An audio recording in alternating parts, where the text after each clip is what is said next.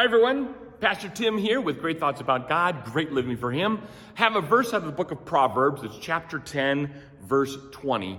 And the Proverbs is filled with verse after verse after verse that encourages us to practice godliness, to put into practice great living.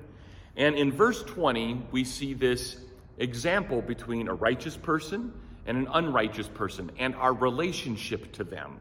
Listen to verse 20 of Proverbs chapter 10. The tongue of the righteous is choice silver, the heart of the wicked is of little worth.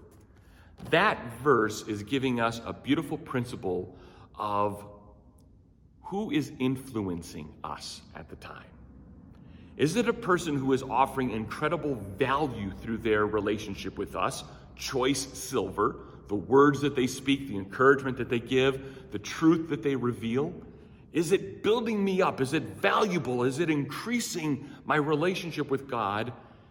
Because the opposite of that is a per- person who is wicked, a person who does not have a relationship with God. What kind of influence are they having on us? And Proverbs is filled with influence.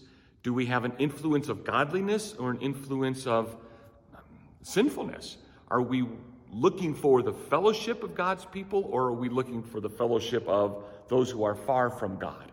And the book of Proverbs encourages us time and time again through very expressive and very really intense language that we should be focusing on relationships that build us up in God, in Christ, and not to be focusing on relationships that tear us down or tear God down. It's like the difference between choice silver, having that in your relationship, and something that is worthless and wicked.